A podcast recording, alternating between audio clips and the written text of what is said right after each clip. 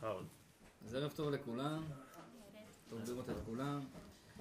היום, בעזרת השם, החלטנו לדבר קצת על, אה, אני חושב, אחד הנושאים הכי חשובים שיש לנו בתורה שלנו, וזה מידת הסבלנות. למה בחרתי את זה? תפתרו בגלל הבן הקטן שלי. הבן הקטן שלי שיהיה בריא. אז לפעמים אנחנו, יודע, רציתי להביא לו מלפפון. אבא מלפפון, מלפפון, מלפפון, מלפפון. טוב, הלכתי, פתחתי את המקרר, הבאתי לו מלפפון. עכשיו, אתה יודע, לוקח לך זמן עד שאתה חותך את המלפפון, אתה... אשתי עכשיו אמרה לי, צריך לקלף אותם. למה זה לא בריא? כן. טוב, אתה מקלף לו את המלפפון, הרגשתי באוזבקיסטן, היום מקלפים את זה גם כולם, נכון? מקלף לו את המלפפון, עכשיו הוא אין לו סבלנות. פפון, פפון, פפון, פפון, מציג לך, אמר לו, בסדר, רגע, תחכה בסבלה, הם יודעים, תחכה בסבלה, נוט.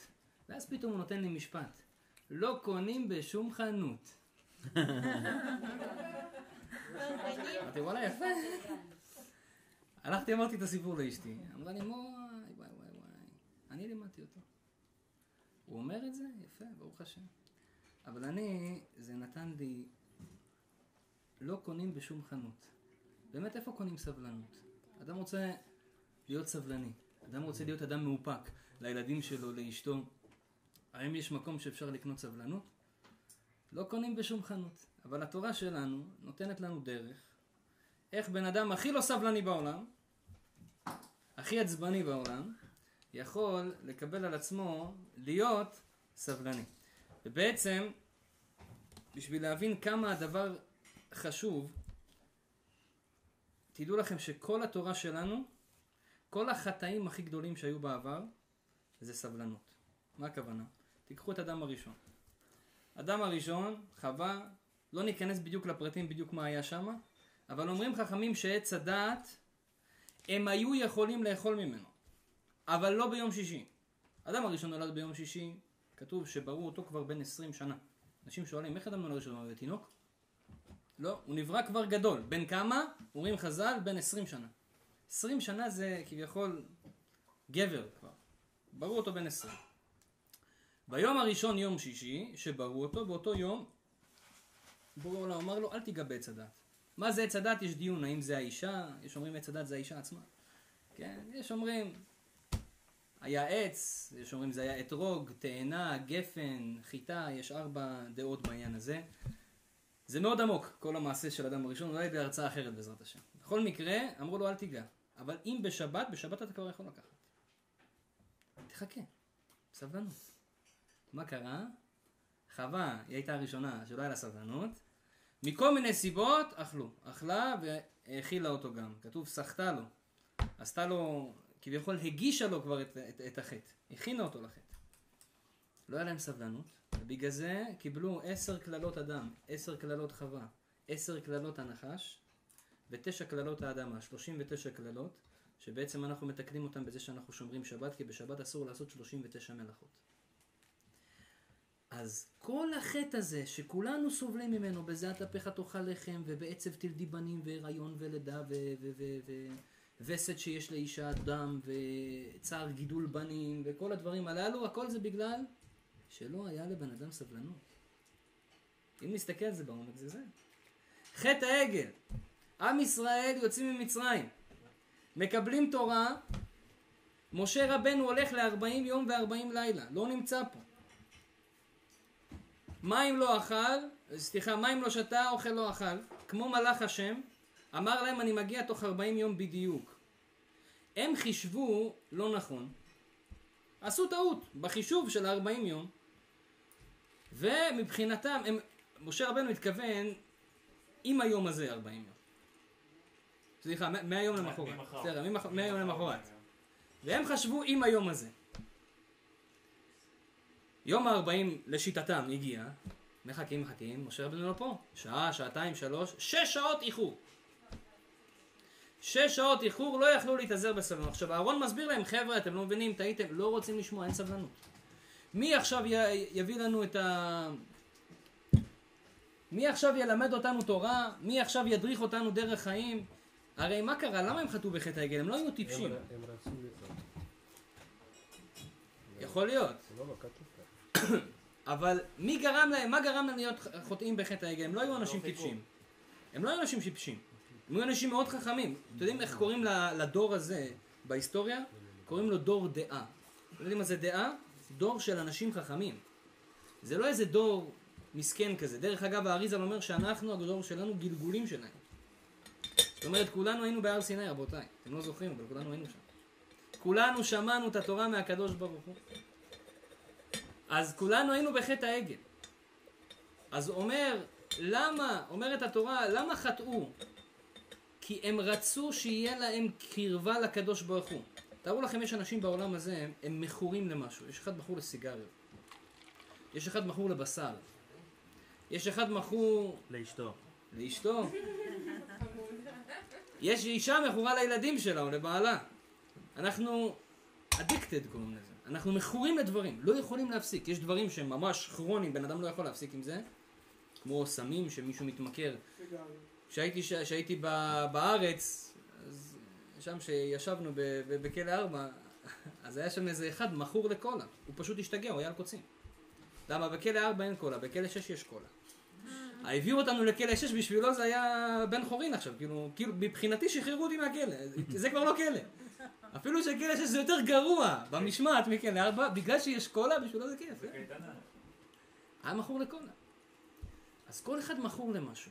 עם ישראל במצרים, סליחה, כשיצאו ממצרים, הם היו מכורים לקדוש ברוך הוא. זה אדם שמכור לרוחניות, זה כמו סמים בשבילו. דרך אלוקית, תאר לך שבורא העולם כל יום אומר לך מה לעשות, איך לעשות, אתה מקבל אינפורמציה, אתה מקבל נבואה. אדם שמקבל כל יום נבואה, פתאום זה מפסיק לו, למה? כי זה שהיה מחבר ביניהם לבין הקדוש ברוך הוא נעלם. והם רואים כביכול, השטן, כתוב שהשטן הגיע והראה להם כאילו משה מת.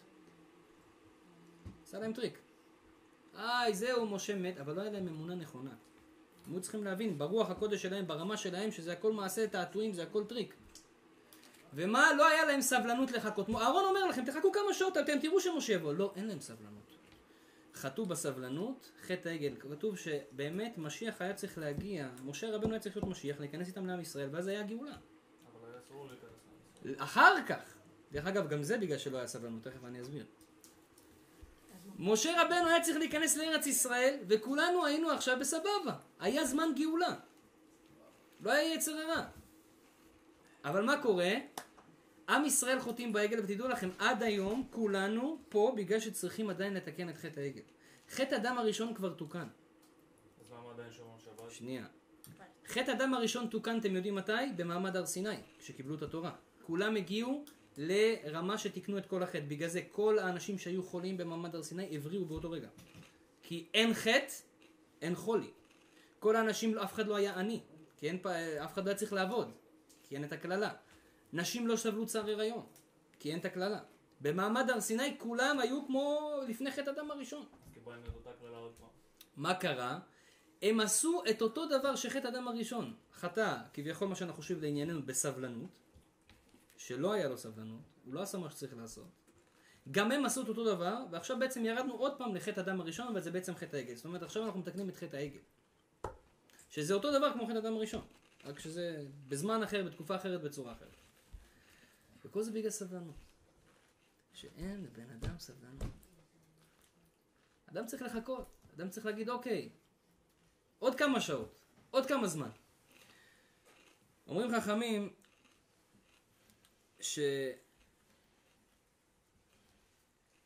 שדווקא בדור שלנו, אני אגיד לכם באמת מניסיון, יש לנו את הבעיה הזאת הכי הרבה. פעם, תסתכלו על הסבתות וסבות שלנו. יש, הם יותר סבלנים. הכל איזי גוינג, הכל, הכל כזה רגוע.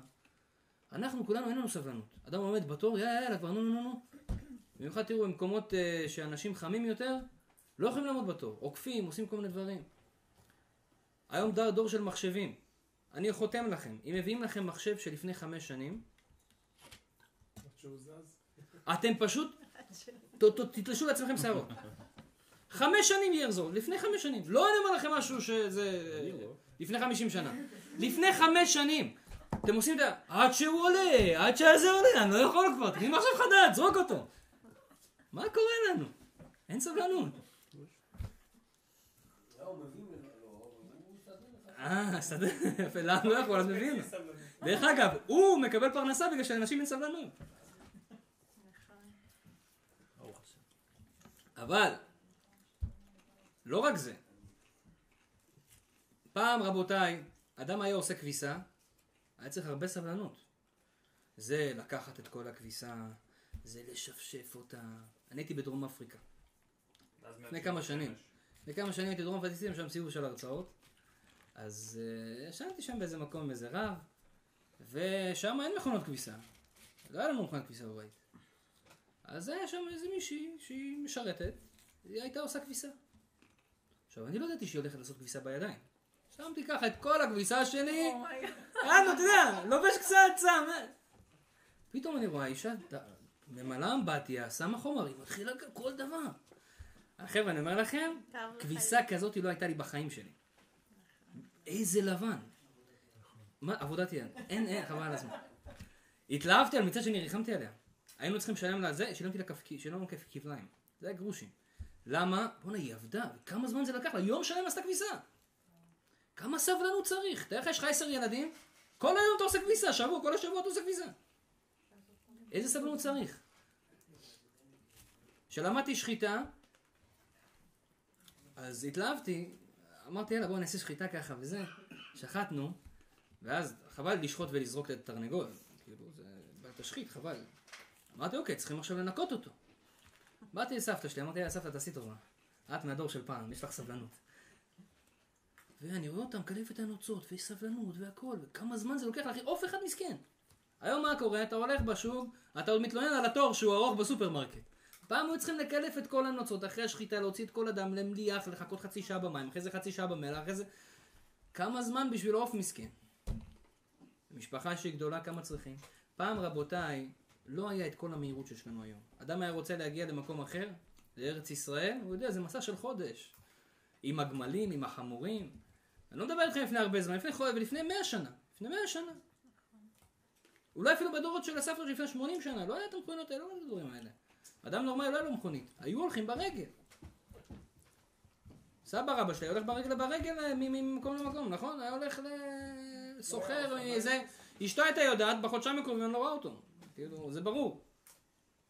יש בהלכות, הלכות אה, עונה.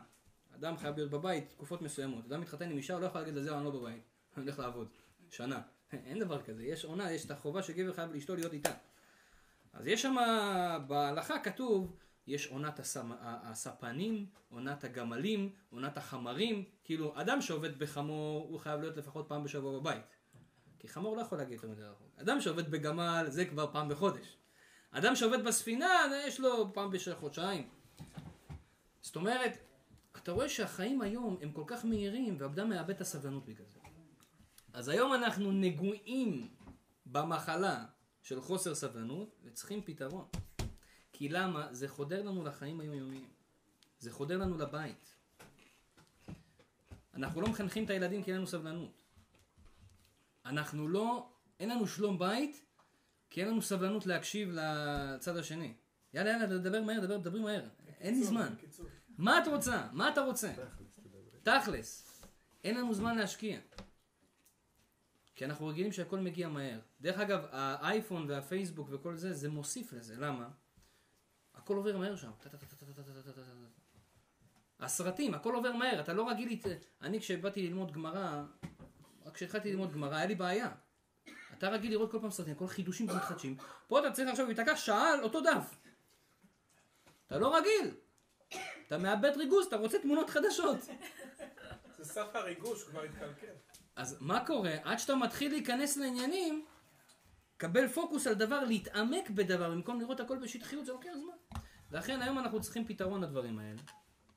אז כמובן שהפתרון הכי טוב לגבר זה לימוד תורה. לימוד תורה בעצם אתה מתפקסס, אתה נינוח, אתה שלב, יש לך סבלנות. בגלל זה בן אדם שלומד תורה צריך להיות... לכבות את הטלפונים, אני אומר את זה לעצמי, לכבות את כל הדברים, ללמוד, לשבת, שיהיה לו שקט, שיהיה לו תקופות של שקט בחיים. אבל עוד מעט אנחנו ניתן טיפים איך באמת להיות סבלני. אבל לפני זה צריכים להיכנס לסוגיה של הסבלנות, ולהבין שקודם כל אנחנו חייבים לפתור את הבעיה. כי זה גולש לנו לבית. פעם הייתה איזו אישה אחת, הבן שלה, היו אצל הרופא וזה, מסכנה, הבחור ילד מגמגם. אתם יודעים מה זה, אדרבה, זה יותר קשה. כשיש לך ילד שיש לו בעיה, כמה סבלנות צריך. ילד מגמגם. אז הילד, חזרו מהרופא, מהאוטו, עכשיו הם גרים בניו יורק, קומה 25. קומה 25. טוב, הולכים, המעלית, not in service. sorry for the זה, המעליות לא עובדות. הטכנאי יבוא עוד שלוש שעות. לא הראשונה ולא השנייה. זה קרה בבניין שלי לפני כמה ימים. ברוך השם שאני גר בקומה ראשונה.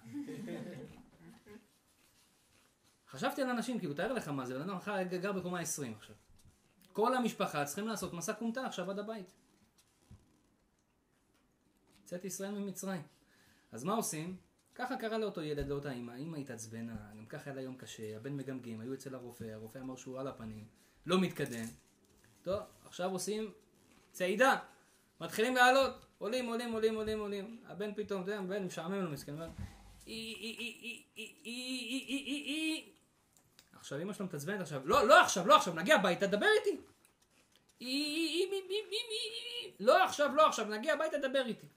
ככה הוא כל הזה, לא עכשיו, לא עכשיו, מגיעים קומה 25, מה אתה רוצה, מה כבר, אי, אי, אי, כל הזמן, מה?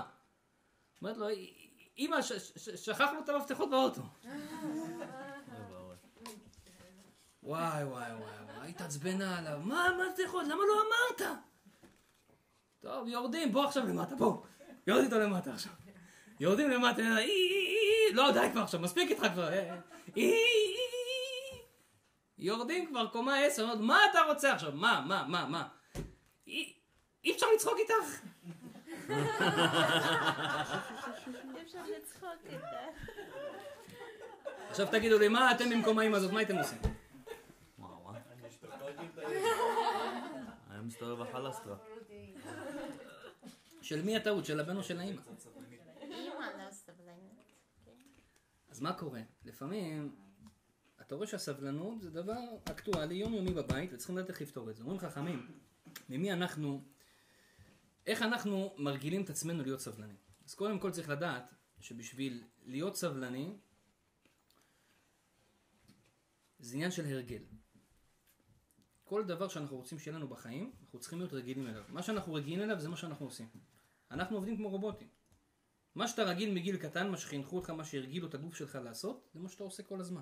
קל לך לעשות את זה. מה שהוא לא רגיל אליך, יהיה לך קשה לעשות את זה. איך מתרגלים? אומרים חכמים, אדם צריך להיות סבלני כלפי כל דבר. זה לא רק כלפי ההורים, כלפי הילדים, כלפי האישה, כלפי הבעל, כלפי חיות גם צריך להיות סבלני. צריך להיות גם סבלני כלפי דומם. מה, מה הקשר? איך, איך בדיוק אה, דומם וסבלני? לפעמים בן אדם מתעצבן על השולחן שלו. לפעמים בן אדם מתעצבן על העמוד בבית. אה, כן. כן, הוא הולך לתקע בשולחן. מה אתה עומד פה עכשיו? לא, תשימו לב, אם אנחנו נסתכל בחיים, לפעמים אנחנו מתעצבנים על דברים שהם דוממים. פתאום השמש באה מפריע לך, למה היית עכשיו חייבת להפריע לי? אתה, אנחנו לפעמים מתעצבנים על דברים שהם לא, לא עשו לנו כלום, אבל אנחנו לא סבלניים כלפיהם. אומרים חכמים, הדרך להיות סבלני לבני אדם, זה לא מתחיל מהבני אדם, זה מתחיל מהדברים הקטנים האלה. אדם צריך קודם כל לעבוד על עצמו להיות סבלני כלפי חיות, כלפי דוממים. מה הכוונה? כלפי כל דבר. אדם, יש איזה זבוב שמעצבן אותו. ניסיון. זה ניסיון. בשבת. אה? שבת עוד יותר ניסיון, אבל אסור לך להרוג אותו. יום רגיל, טאק. אף על פי שהאריזל היה נזהר גם לא להרוג זבוב ולא להרוג יתוש. הסיבה האמיתית לזה, גם להם יש נשמה מסוימת וסתם ככה לא לצורך, אבל אחת הסיבות גם, שהוא רצה פשוט לעבוד על הסבלנות שלו.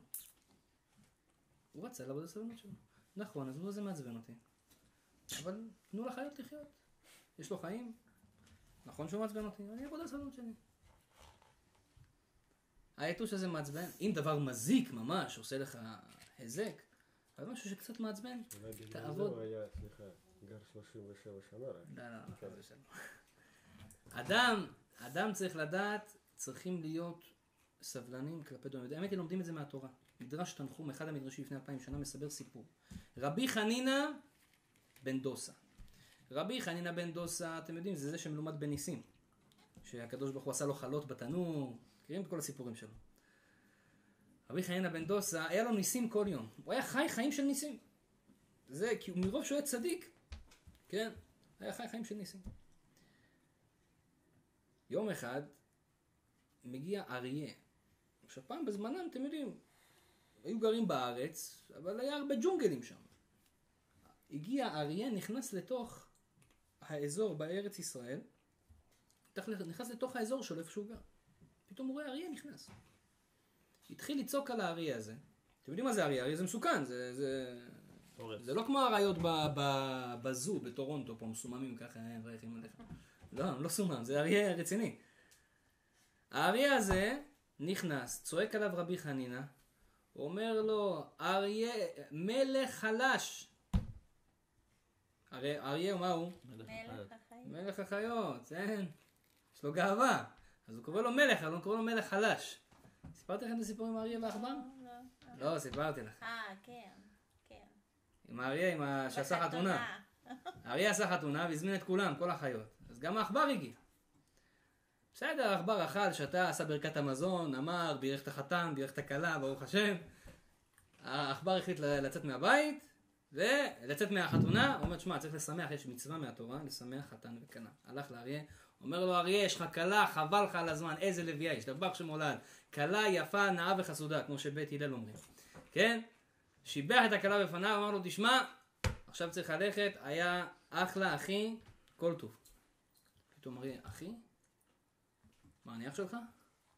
אני מלך החיות, איזה אחי? קיבל ציבור. הוא אומר לו, לא, לא, לא, תירגע, תירגע, תירגע.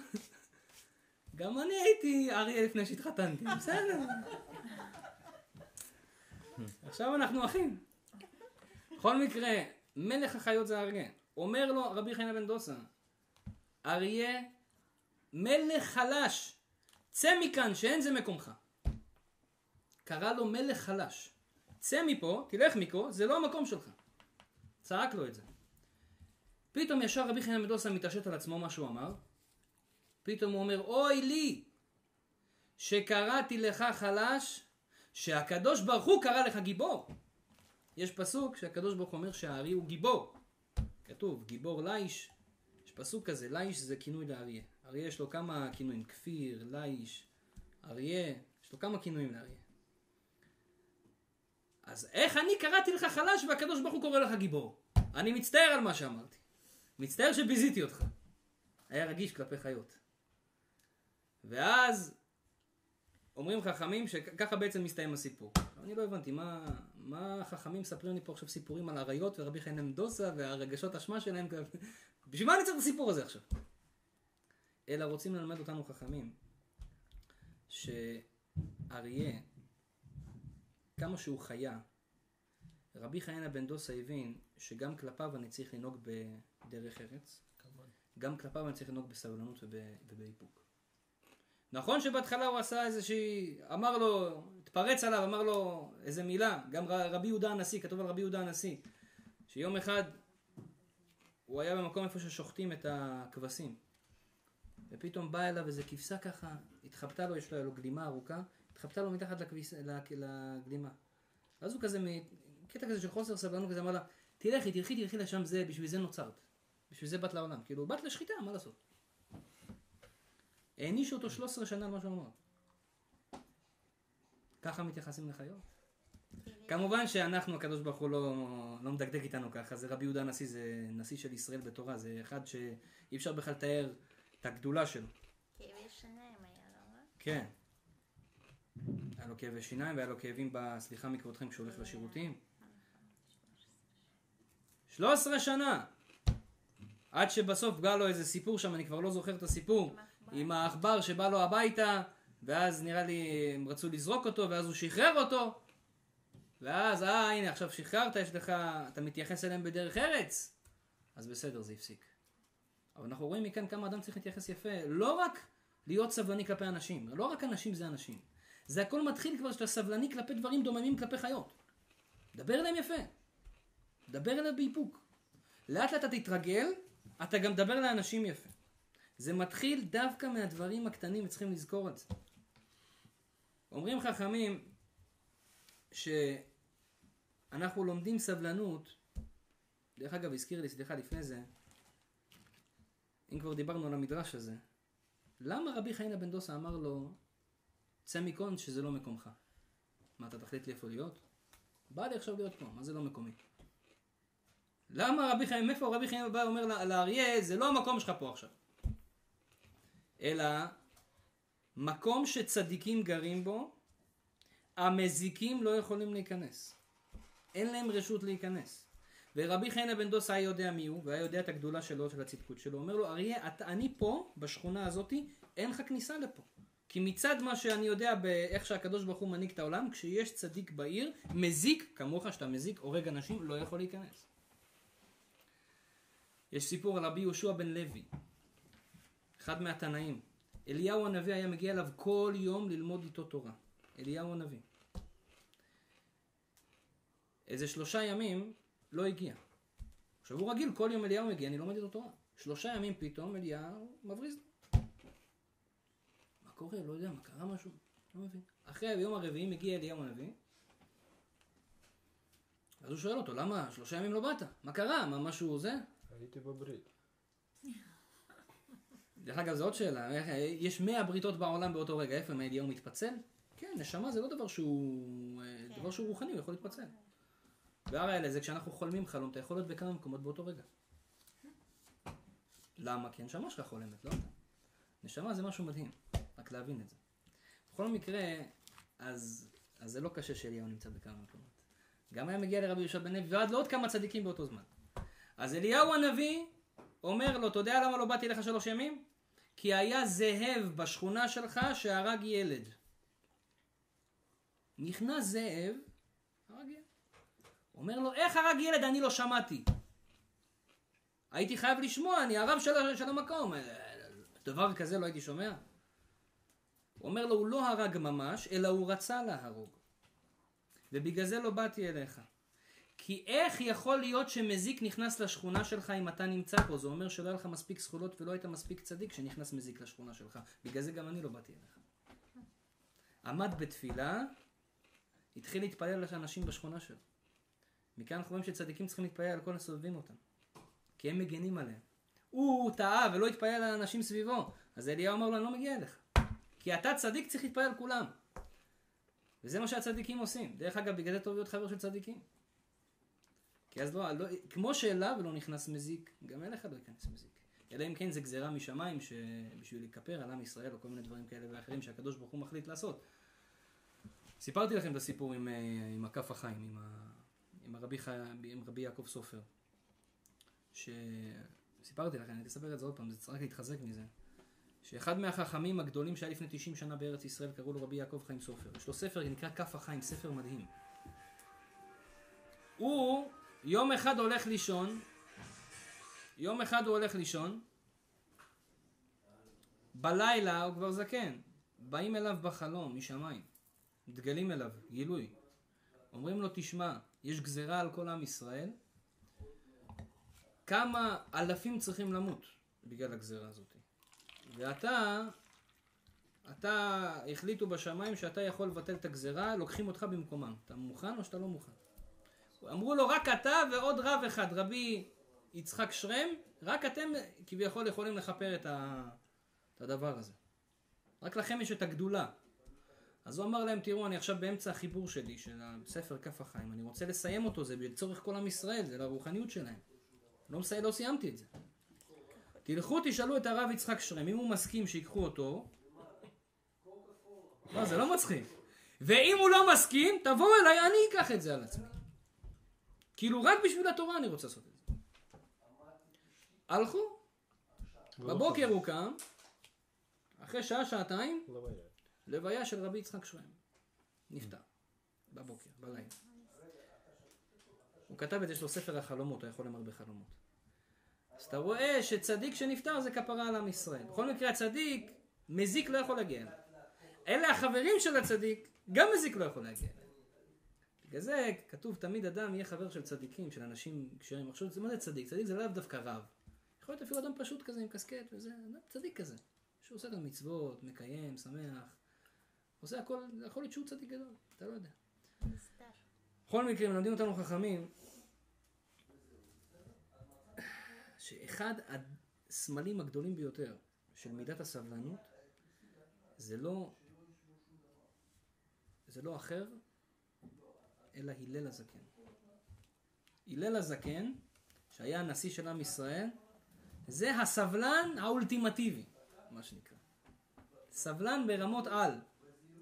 מה עשה הלל? כולם יודעים את הסיפור המפורסם, ששתי חבר'ה כאלה, שחקנים, התערבו על 400 זוז, שזה בערך כמה אלפי דולרים, מי מצליח לעצבן את הלל? למה כולם ידעו הלל כזה ענוותן, אדם רגוע, שלו, ברוך השם. מי מצליח לעצבן את הלל? אוקיי. אז האחד הלך יום שישי, אתם יודעים, יום שישי זה היום הכי עצבני. מי שרוצה לדעת היום הכי עצבני זה יום שישי. העץ הרע עובד שעות נוספות כי הוא יודע ששבת מתקרב, רוצה לעשות מחלוקות, מעצבן את כולם. יום שישי צריך להיות רחוק מה... מהאש. מהאישה.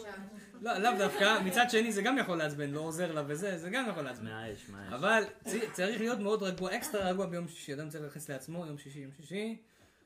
בגלל זה אנחנו בתפילה אומרים היום יום השישי. למה יום אומרים יום רביעי, יום השישי? למה זה יום יום רציני?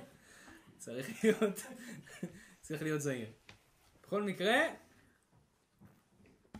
יום השישי. מגיע אליו הביתה. עכשיו אתם יודעים, הלל זה לא איזה מסכן אחד. זה נשיא ישראל, זה שיושב בראש הסנהדרין בלשכת הגזית בבית המקדש. אדם מכובד ברמות על.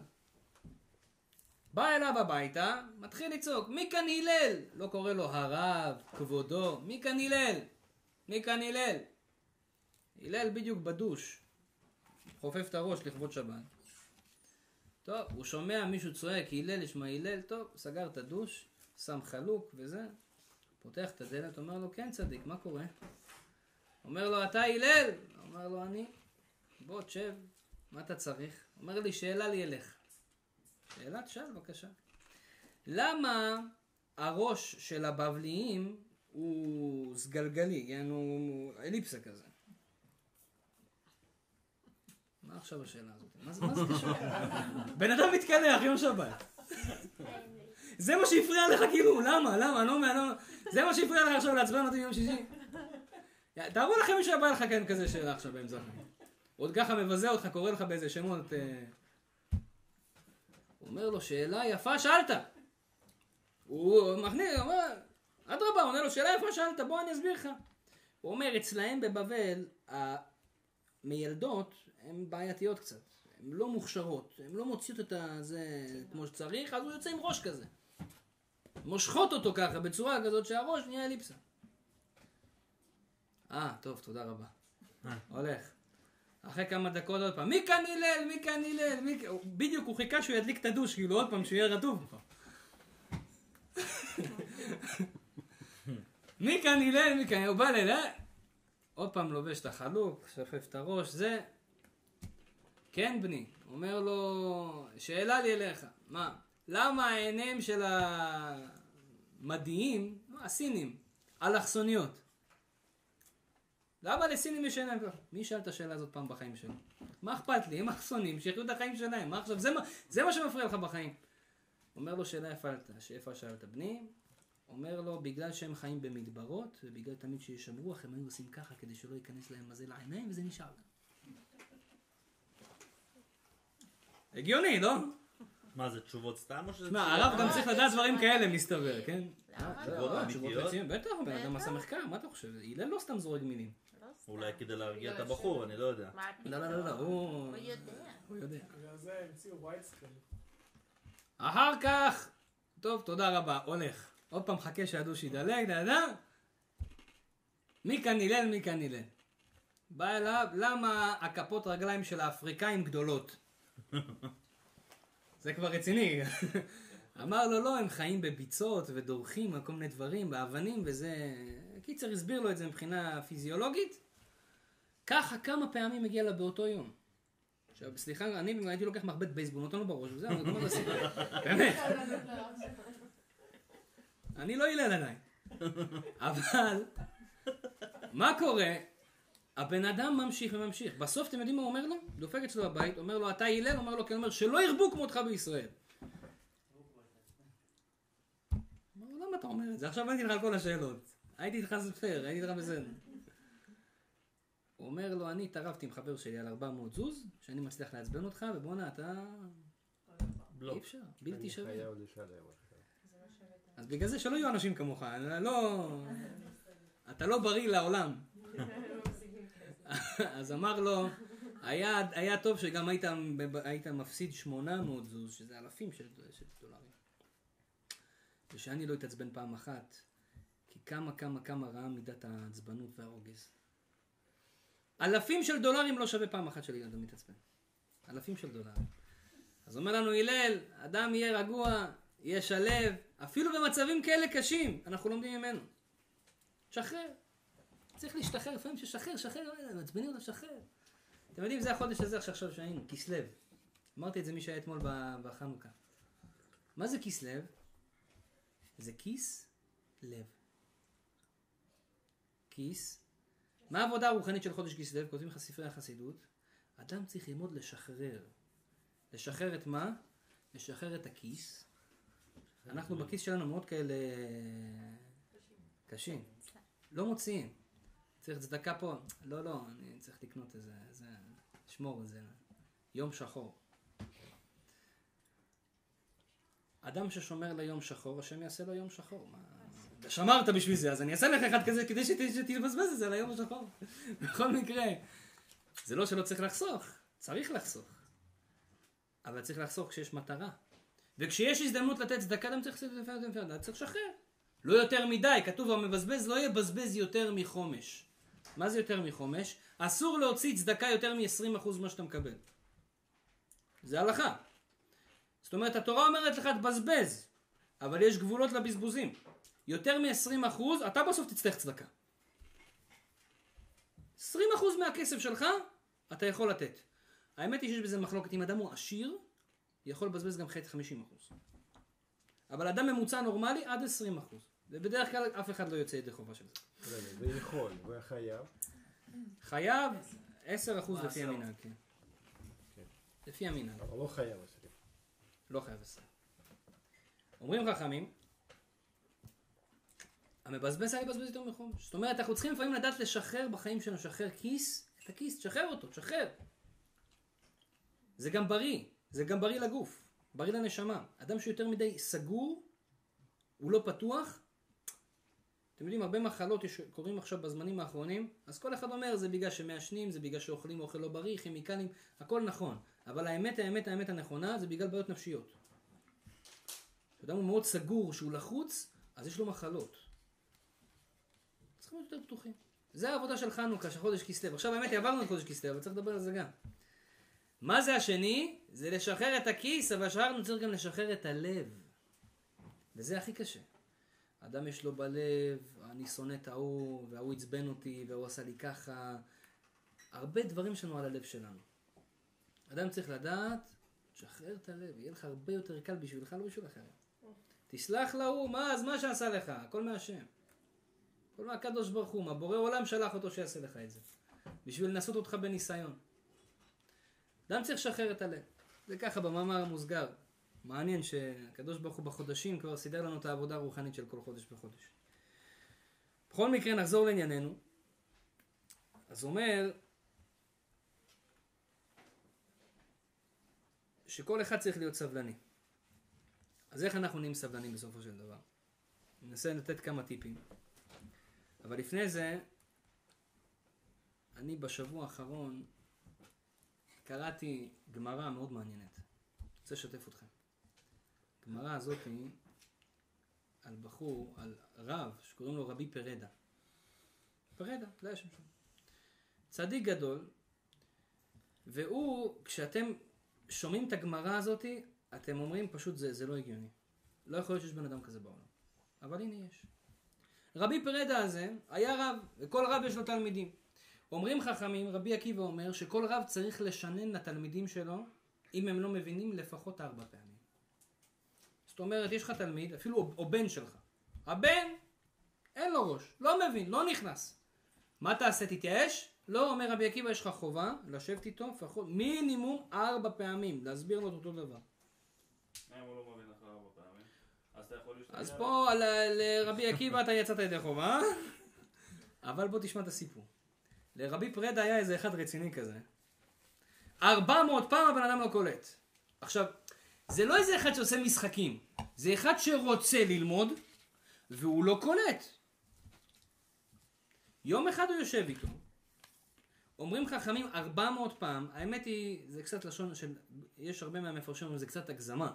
זה לא היה בדיוק 400, אבל זה היה יותר מ-100 בוא נגיד ככה. הוא ישב איתו על אותה סוגיה כמה ימים. והסביר לו עוד פעם, והסביר לו עוד פעם, והסביר לו עוד פעם, והסביר לו עוד פעם. וככה כל הזמן היה מסביר לאותו תלמיד כמה פעמים. לאחרים היה פעם אחת כולם קולטים, איתו היה יושב שיעור פרטי. מסביר לו עד שהוא קולט. יום אחד היה יום מיוחד. יושב הוא עם התלמיד הזה. ובאו ל- לספר לו, תשמע, יש איזה מצווה שצריך לעשות עכשיו באיזה מקום, צריכים אותך, לרב, תבוא לשם. אמר להם, אין בעיה, אני אסיים פה עם הבחור, אני אבוא אליכם. הוא מלמד אותו, מלא פעמים, חכמים אומרים 400 פעם הוא לימד אותו, את אותו דבר. ואז בסוף הוא אומר לו, נו, קלטת? בדרך כלל אחרי 400 אתה כבר בסדר. הוא אומר, לא, לא הבנתי. הוא אומר לו, למה? הוא אומר לו, בגלל שהם באו ואמרו שאתה צריך ללכת, אז כל פעם, כאילו, מאז שהם באו, אמרתי, הנה, בטח עכשיו הוא ילך, בטח עכשיו הוא ילך. אז לא התרכזתי. אז כאילו, לא, לא הבנתי. אז הוא אומר לו, טוב, אני לא הולך. עוד 400 פעם. יאללה, תצלול. תתחילו ללמוד את זה, עוד פעם משנם לו, מסביר לו כל הסוגיה, לאט לאט. כתוב שיצא בת קול מהשמיים. ואמרה, רבי פרדה, ראינו את הצער שלך, וכל הכבוד לך, שאפילו בשמיים אמרו כאילו וואלה, מלאכים לא יכולים לעשות דבר כזה. שכל. תשמע, יש לך בחירה. או שאנחנו נותנים לך עכשיו לחיות 400 שנה, ותסביר. פרגנים. למה? בזבזת כל כך הרבה זמן על הבן אדם הזה. תחיה, שיהיה לך זמן, לעצמך קצת. או שנותנים לך עכשיו 400 שנה, או שאנחנו נותנים לכל האנשים בדור שלך חותמת, כולם נכנסים לעולם הבא. בזכותך. מה אתה בוחר? בינינו? וואלכ, 400 שנה. לא. מה אכפת לי, ייכנסו, לא ייכנסו? זה בעיה שלהם, תן 400 שנה. לא, מה עשה רבי פרדה? אמר לו לא, שכולם ייכנסו, שאדרבה, אם אני מצליח לזכות את כולם בחיי העולם הבא, מצוין, תזכה אותם. אמרו את זה לקדוש ברוך הוא כביכול, בורא העולם אומר, תנו לו גם זו וגם את זו. אז מה הוא חי 400 שנה? כן. איך זה ככה? כן. חי ארבע היה- מאות. לא רק הוא, היה הרבה אנשים שחיו תקופות ארוכות. לי? סרח בת אשר, אתם מכירים את סרח בת אשר? שמונה מאות. חבר'ה, זה. דרך אגב, זה פרשת השבוע, בואו נגיד משהו פרשת השבוע. סרח בת אשר. אשר, הבן של יעקב. יעקב הייתה לו בת, קראו לה סרח. בחורה נחמדה. מה קרה פרשת השבוע? יוסף חי. גילו שיוסף חי האחים. עכשיו צריכים לשלוח מישהו לאבא, להגיד לו, אבא, עוד יוסף חי. אבל אבא זקן. 22 שנה מחכה לילד הכי אהוב שלו, בוכה כל יום. פתאום תגיד לו הוא חי, הבן אדם יכתוב דום לב וימות. לא מפחידים בן אדם. זה לא... סיפרתי לכם על רבי חנינא בן חכינאי. 12 שנה לא היה בבית, פתאום הגיע הביתה, אשתו ראה אותו מתה. הוא הרים ידיים, אמר ריבונו של עולם, אני הלכתי ללמוד תורה. זאתי חיכתה לי כל כך הרבה זמן, זה השכר שהיא מקבלת? עשה לה תחיית המתים, חיה. פעם הכל היה נפתר בהרבה יותר בקלות.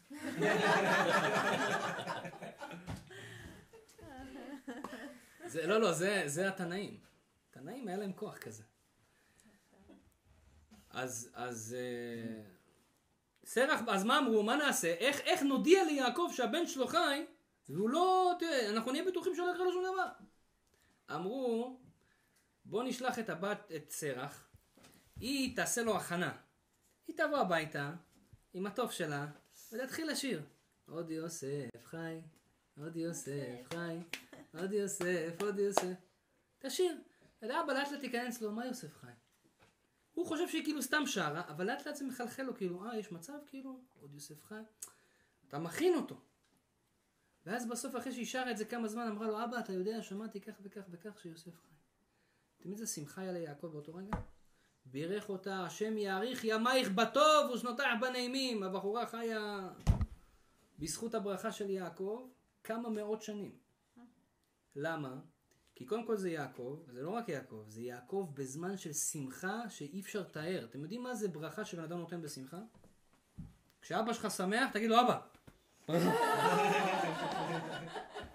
ככה. או אמא, לא משנה. אדם שהוא בשמחה, הברכות שלו חזקות. חיה כמה מאות שנים בזכות ברכה אחת. היא זאת ששמחה את יעקב, היא קיבלה אריכות חיים. אותו דבר, גם הוא חי, בגלל סיבה אחרת. 400 שנה בן אדם חי. למה? בגלל שהיה לו סבלנות. הקדוש ברוך הוא אומר, בשבילי הכל זה רק סבלנות. השם אוהב אנשים סבלנים. שואלים חכמים, איך יכול להיות שרבי פרדה הזה זיכה את כל הדור שלו בחיי עולם הבא? הרי כל אחד יש לו בחירה, ואם היה שם איזה רשע אחד, עושה כל העבירות שבתורה, גם הוא קיבל עולם הבא? מסביר הארי הקדוש על פי הקבלה, הוא אומר, מה הכוונה זיקה את כל הדור לעולם הבא? הוא אומר, מה זה דור? דור הכוונה כל האנשים משורש נשמתך. תקשיבו טוב. כל אחד יש לו אנשים שקשורים לו לשורש נשמה שלו. אנשים שאני אחראי עליהם. בתור, הם כאילו הבנים הרוחניים שלי, או אנשים שקשורים אליי מבחינה רוחנית. יכול להיות שזה אחד באוסטרליה, אחד בוויניפג, לא משנה איפה. ודרך אגב, הרבה פעמים דברים שקורים לנו בחיים זה לא בגללנו, זה בגלל משהו שהם עשו, טוב או לא טוב. פתאום אתה רואה איזה הצלחה בחיים שלך, הרבה פעמים זה בגלל עצמך, הרבה פעמים זה בגלל אנשים משורש נשמתך, שעשו איזה מצווה גדולה וזה גם השפיע עליך להצלחה. אז לא יודע איזה אפקט זה, אבל זה ככה זה עובד. זה אפקט הארי הקדוש.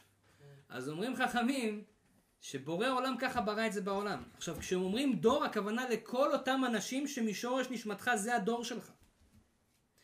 הוא זיכה את כל האנשים משורש נשמתו לעולם הבא. איך? כי הוא משפיע עליהם, ובמצווה הענקית הזאת שהוא עשה, הוא בעצם השפיע לכולם, שגם אם יש איזה אחד מהם, שהוא ירד למדרגות כל כך נמוכות וחטאים כל כך גרועים, עדיין הקדוש ברוך הוא בזכות רבי פרדה ייתן לו גלגולים שיתקן את הנשמה שלו, בסוף הוא יגיע לתיקון. זאת אומרת, הוא לא יעזור אף אחד משורש נשמתו של רבי פרדה בגלל המעשה של רבי פרדה עשה. תראו כמה בן אדם יכול להרוויח בגלל רגע אחד של סבלנות. רגע אחד שאתה מחזיק את עצמך ואתה אומר, אתה יודע מה? אני לא אתעצבן, אני לא אתייאש.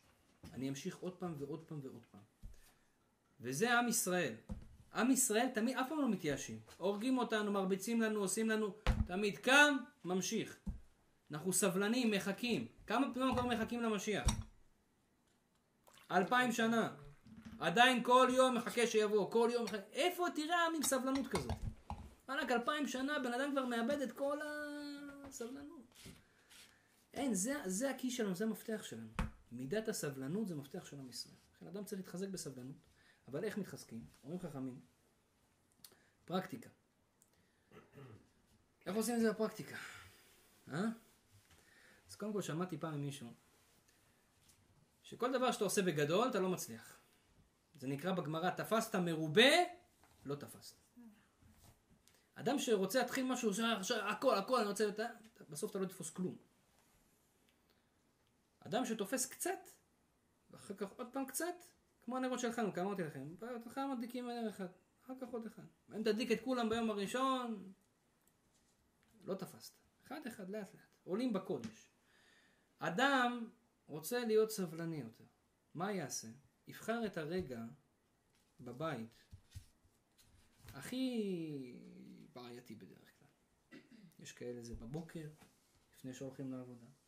יש כאלה זה בערב, אחרי שחוזרים מהעבודה. יש כאלה זה כשמשכיבים לישון את הילדים, או שהולכים לישון. כל אחד יבחר לעצמו איזה חצי שעה, שעה, כל יום אבל. ויגיד, בשעה הזאתי, לא מעניין אותי מה קורה, אני עובד על סבלנות. רק בשעה הזאתי. אדם אבל יחליט לעצמו.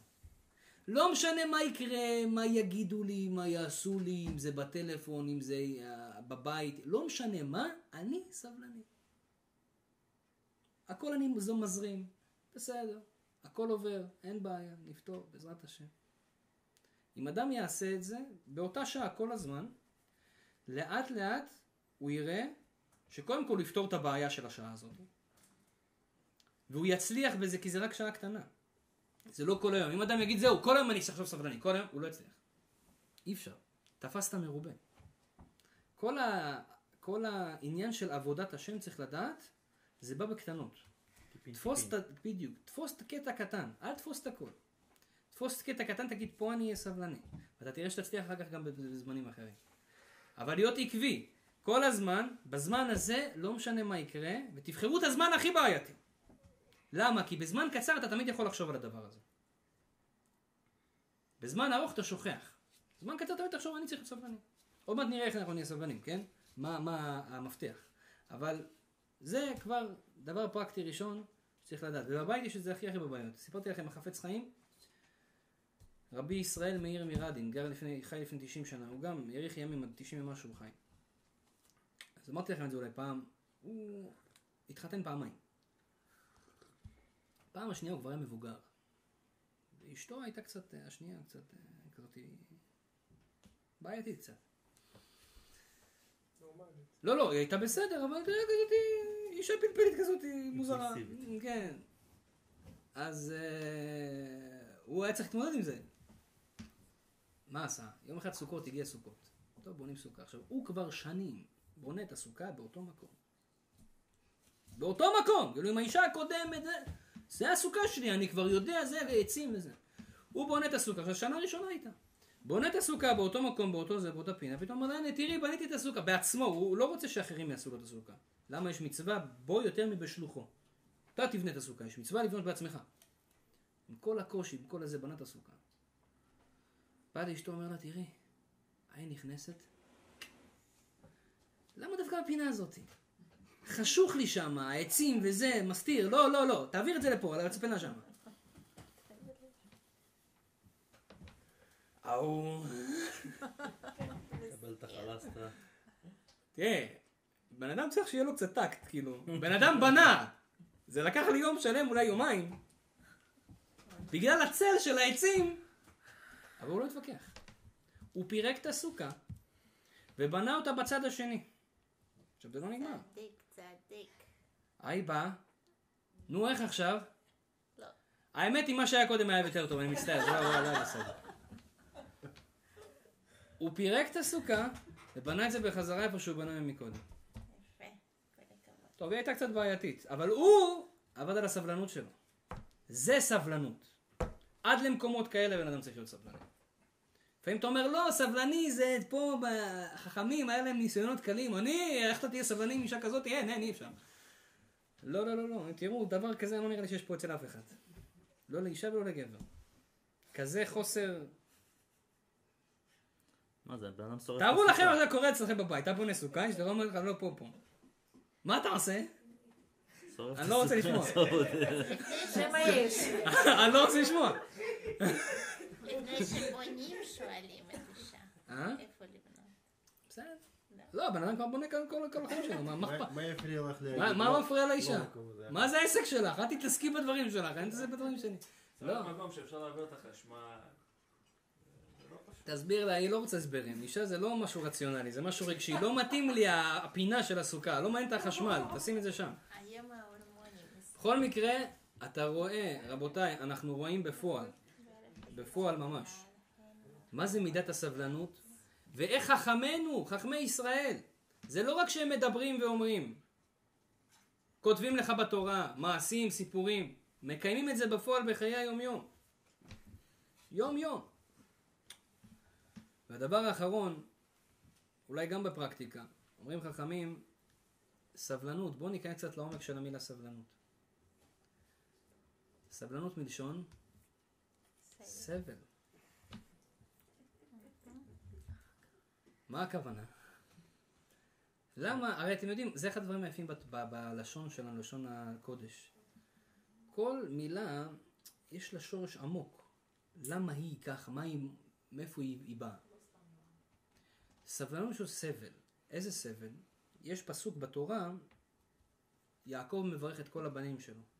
כשהוא מגיע ליששכר, הוא אומר, יששכר חמור גרם, רובץ בין המשפטיים, ויית שכמו לסבול, כאילו הוא נתן את הכתפיים שלו לסבול, וירא מנוחה כי טוב, סליחה, דילגתי, הוא כותב, ככה, וירא מנוחה כי טוב, הוא ראה שמנוחה זה טוב, ואת הארץ כי נאמה, ויית שכמו לסבול ויהי כמס עובד. אומרים חכמים, יש סתירה בין הפסוק הראשון לפסוק השני. הוא ראה שמנוחה זה טוב, אז הוא החליט לסבול? מה הקשר בין מנוחה לסבול? מנוחה אז לא, לא, לא עובדים. מנוחה. אומר לו, מי שבמנוחה זה רק מי שיודע לסבול. מה הכוונה? זה עמוק מאוד, צריך להבין את זה. אדם שרוצה להגיע למנוחת הנפש, להיות אדם רגוע, להיות אדם סבלני, הוא צריך לדעת לסבול. מי שלא יודע לסבול בחיים לא יכול להיות אדם סבלני. סבלנות מלשון סבל. מה זה לדעת לסבול? עכשיו אנחנו נסביר. לסבול הכוונה לקבל את מה ש... את האיסורים, את הסבל שמגיע לי מהעולם, בשמחה. יש שתי סוגים של אנשים שסובלים. יש אחד שסובל וקשה לו. ויש אחד שסובל. כן? והוא רק שם את הסבל על, ה... על הכתפיים שלו, אבל הוא סוחב את הסבל. והוא הוא בסדר עם זה. וזה שתי סוגים של אנשים שצריכים להיות. אדם שסובל וכל הגוף שלו בתוך הסבל, מספר כל הזמן את הסבל שלו והבעיות שלו והזה שלו, וכמה רע לו וכמה לא טוב לו, הוא באמת בסבל והוא לא חי את החיים. הוא לא יהיה לו סבלנות, כי הוא תמיד יחפש לצאת מהסבל. למה אין לנו סבלנות? משהו לא טוב קורה לי, אני לא יכול, אני לא יכול, אני לא יכול, אני חייב לעשות, אני חייב לצאת מזה. אין לך סבלנות. הילד קצת מעצבן אותך, קצת בוכה, אני לא יכול. אה, אה, זה, משהו קצת קורה, אתה לא יכול, אתה חייב. אותו דבר. אדם אבל שיודע לקחת סבל על הכתפיים ולחיות איתו. זה מה שנקרא לקבל איסורים באהבה ובשמחה. לקבל סבל בכיף. אני סובל ואני חי עם הסבל. כי אני יודע שהסבל הזה מכפר לי עבירות שעשיתי. אתם יודעים שסבל זה כפרת עוונות. למה הקדוש ברוך הוא נותן לבן אדם לסבול? אתה עשית משהו, כדי לנקות לך את הנשמה, אנחנו צריכים לנקות אותך קצת. מה זה מכבסה? זה איסורים, בסדר. אם לא היית עושה כלום, לא היית סובל. האדם הראשון קיבל, קיבל עונש לסבול, לעבוד, להזיע, למה? כי עשה חטא. אין איסורים בלא חטא, כתוב בגמרא, מסכת ברכות. אין איסורים בלא חטא. לא יכול להיות שבן אדם סובל בלי שהוא עשה לזה משהו. הקדוש ברוך הוא מאוד מאוד צדק אצלו. הכל הולך אצלו ישר. אדם לא יקבל משהו אם הוא לא עשה משהו.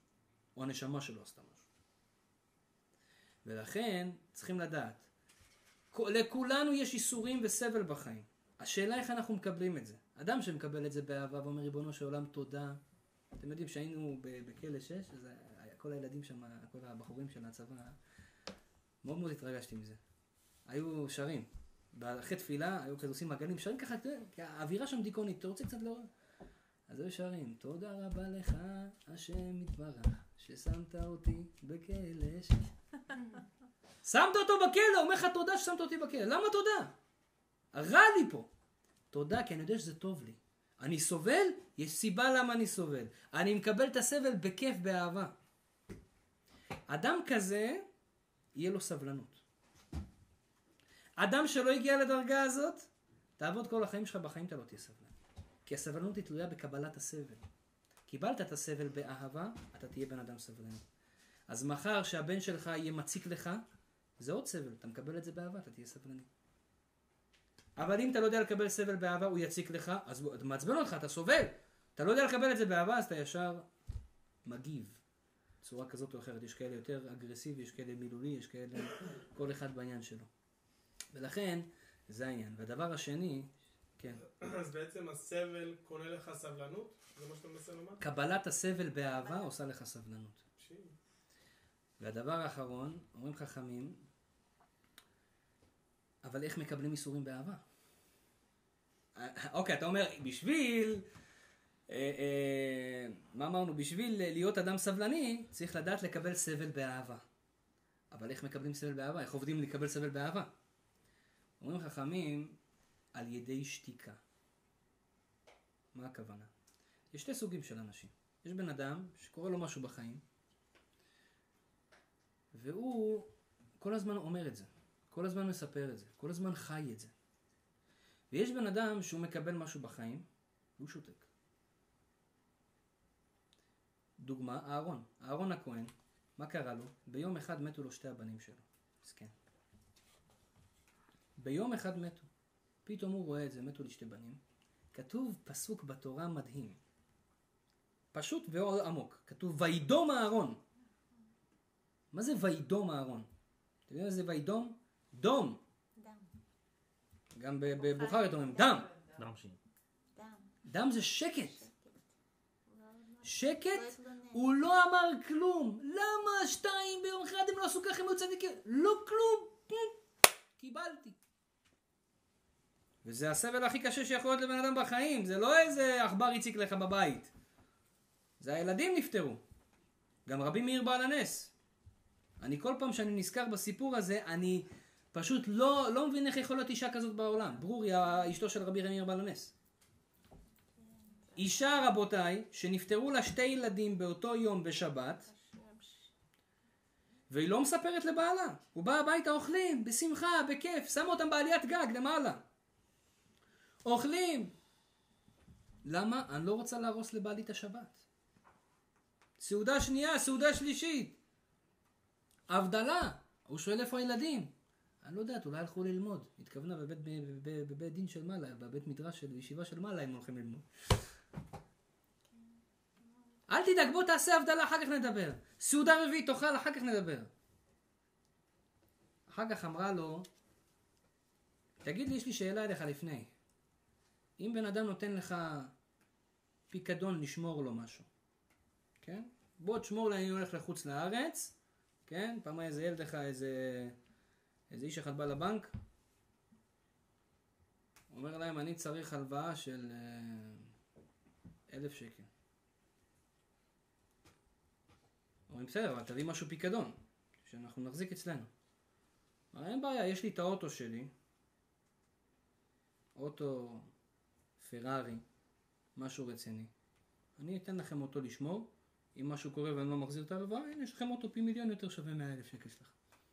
אמרו לו מצוין, איזה עירבון טוב. הלך, חזר, אחרי שהוא מגיע, לקח את האוטו וזה, אחרי חודש, אחרי חודשיים, סליחה, מגיע, לוקח את האוטו.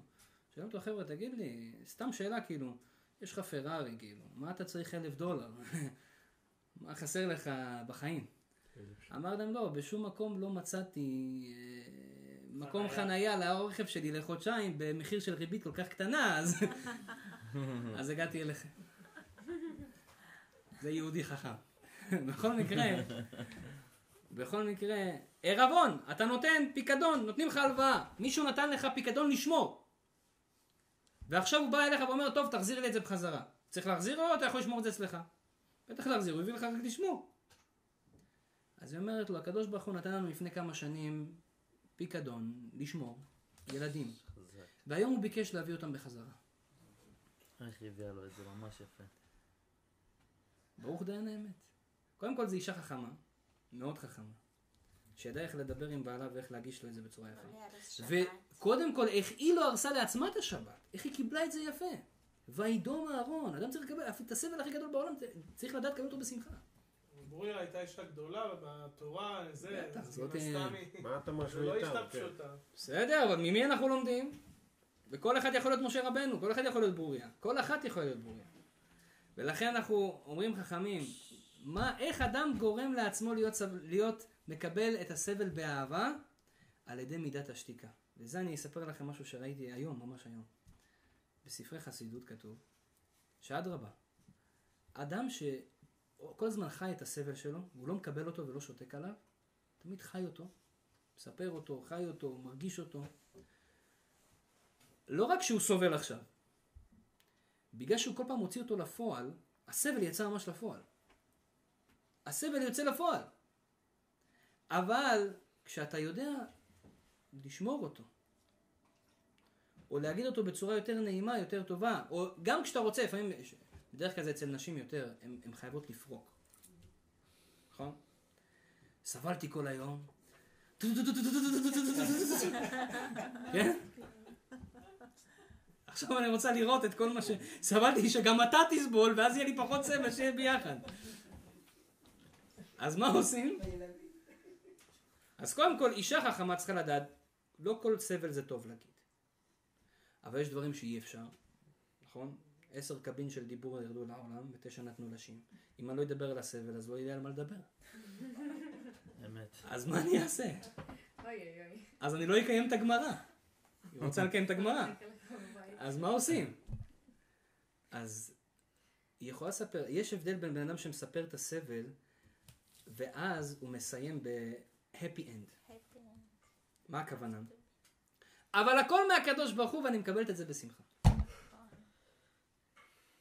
זה גם משמח את הבעל, כי. בדרך כלל, תדעו לכם, אני למדתי קצת חינוך ילדים עכשיו אז בתקופה האחרונה בגלל הילדים, וגם בגלל שצריך ללמוד, ויש איזה גיל מסוים, זה בדרך כלל מגיל שלוש עד גיל חמש, שכל מה שאתה אומר לילד הוא מרגיש אשם. לא משנה, אמרת משהו על מישהו אחר, הוא מרגיש שזה בגללו. הכל זה בגללו. תדעו לכם, גברים ככה זה עד גיל 80. באמת. לא, לא, מי שמבין בפסיכולוגיה. למשל, האישה מספרת כל מיני דברים שהיה לה בעבודה, הוא ישר, זה בגללי. היא רוצה עכשיו איכשהו לתפור עליי תיק. עכשיו, יכול להיות שהיא בכלל לא רוצה לתפור עליו תיק. אבל זה הפסיכולוגיה שלו, ככה הוא בנוי, הוא, פשוט נשאר בגיל 3 עד 5 עד גיל 80. אין מה לעשות, אני אומר את זה על עצמי גם, גם אני ככה. תמיד, כשמשפרים לך שזה, אתה חושב, זה הכל בגללי. בגלל זה אישה צריכה קצת להבין למה לפעמים הוא מגיב בצורה מאוד אה, אגרסיבית, כי הפסיכולוגיה שלו כאילו, מה, אני אשם בהכל, כאילו, לא, הוא מנסה עכשיו לפתור את הבעיה, בכלל לא לא. סבל, זה לא נקרא סבל, זה לא, לא היה בכלל, זה לא נברא, או משהו כזה, זה הכל בגלל שהוא מרגיש אשם, אני אומר לכם את זה באמת, זה אמיתי, זה פסיכולוגיה אמיתית. הוא מרגיש אשם. אז, אז קודם כל אישה צריכה לדעת לשתוק. א', וגם מה שהיא לא יודעת לשתוק והיא חייבת לפרוק, לסיים בהפי אנד. אבל אני מאמינה שהשם עושה לי הכל כדי לכפר על העוונות שלי, וזה הכל משמיים, ואני מקבלת את זה באהבה, ואני מקבלת את זה בשמחה, והשתבח שמו תודה רבה. תודה רבה על כל מה שנתת, שמח בחלקו. אם היא עושה את זה, אין ספק שזה כבר פותר 60% מהבעיות, כן? מההאשמות, מכל העניינים. ולכן, ומהסבלנות. אדם כזה, משפחה כזאת, יש להם סבלנות בבית. כי הם יודעים לקבל את האיסורים באהבה, ואיך מקבלים איסורים באהבה? על ידי מיטת השתיקה. זה אמר רבן שמעון בן גמליאל. כל ימיי הייתי לומד בין חכמים. כל החיים שלו הוא היה מסתובב עם חכמים. אבא שלו היה נשיא, יהודה הנשיא. כל היום היה עם חכמים. הוא אומר, כל זה שהייתי כל היום עם חכמים, כל החיים שלי, יש לי כלל אחד להגיד לכם. ולא מצאתי לגוף טוב, אלא שתיקה. למה? כי שתיקה זה דבר כל כך פשוט, זה פשוט לא להגיד. אבל הסגולות שלה הן כל כך גדולות. פעם הרמב"ם כתב, לפני שאדם מוציא מילה מהפה צריך לחשוב שבע פעמים. ולפני שהוא כותב משהו, הוא צריך לחשוב 77 פעמים. כי זה גם להרבה זמן. ולפעמים אנחנו מדברים שטויות. והפה שלנו הוא גורם לנו צרות. לא סתם אמר שלמה המלך, המוות והחיים ביד הלשון. ביד הלשון. אדם בלשון אחד יכול להרוג מישהו, יכול להחיות מישהו. ולכן, אומר רבן גמליאל, אם המוות והחיים זה בלשון, יותר טוב לגוף אלא שתיקה. ואז הוא ממשיך, ולא המדרש עיקר, אלא המעשה. מה הכוונה? הוא אומר, לא העיקר זה לדבר. יש אנשים הרבה פעמים מדברים, כך וכך וכך וכך וכך, אני כזה, אני כזה, אני כזה, אני אעשה את זה ואני אעשה את זה ואני אעשה את זה. זה לא העיקר בחיים. לא צריכים לשמוע את הדיבורים שלך. עדיף שלא תדבר ותעשה, מאשר שתדבר ולא תעשה. ולכן, אדם גדול זה אדם שיודע לשתוק, פחות לדבר, יותר לעשות. איזה הוא תלמיד חכם? ש- ש... שמעשיו מרובים, כן, על מה שהוא לומד. פחות לומד, יותר עושה. יהי רצון שבזכות כל מה שלמדנו היום, נעשה סיכום כללי, שאנחנו לומדים מחכמי ישראל כמה הם היו סבלנים, כמה הם היו חזקים, וכל אחד מאיתנו יכול להיות כמוהם. כל אחד מאיתנו יכול להיות כמוהם, ואפילו יותר מהם. כי יש לנו נשמה גדולה כולנו. ודבר שני, שאמרנו, שכל אחד ואחד יכול להגיע למידת סבלנות, וצריך להגיע למידת סבלנות, וזה תלוי בהרגלים. להתחיל להרגיל את עצמנו, לא רק להיות סבלני כלפי בני אדם, להיות סבלני כלפי הדברים הקטנים. לא להתחיל בגדול, להתחיל בקטן. לקחת שעה קטנה ביום, בשעה הזאתי אני סבלני. בשעה הזאתי אני לא מתפרץ, כל מה שלא יקרה איתי, אני בן אדם הכי טוב והכי רגוע בעולם. זה מה שייתן את הפוש הראשוני. בסופו של דבר, איך אמרנו, ויית שכמו לסבול. אדם שרוצה מנוחה בחיים, מנוחת הנפש, לאף אחד לא יהיה מנוחה בעולם. תדעו לכם, כולם אומרים מה אני עובד עובד כדי אחר כך שיהיה לי מנוחה. בחיים לא יהיה לכם מנוחה. סליחה שאני אומר, אתם יודעים למה? כי כתוב את זה בתורה, אדם לעמל יולד. אתם יודעים מה זה? אדם נולד לעבוד. אדם נולד לעמל, עמל זה עבודה. זה יכול להיות עבודה פיזית של לעשות כסף, זה יכול להיות עבודה במשפחה, זה יכול להיות עבודה של לסבול בעיות בריאותיות, זה גם עבודה. הכל זה עמל. זה זיעה, זה עבודה. מי שרוצה באמת מנוחה, יש רק דרך אחת. ויית שכמו לסבול. אדם שיודע לסבול בכיף, יש לו מנוחה.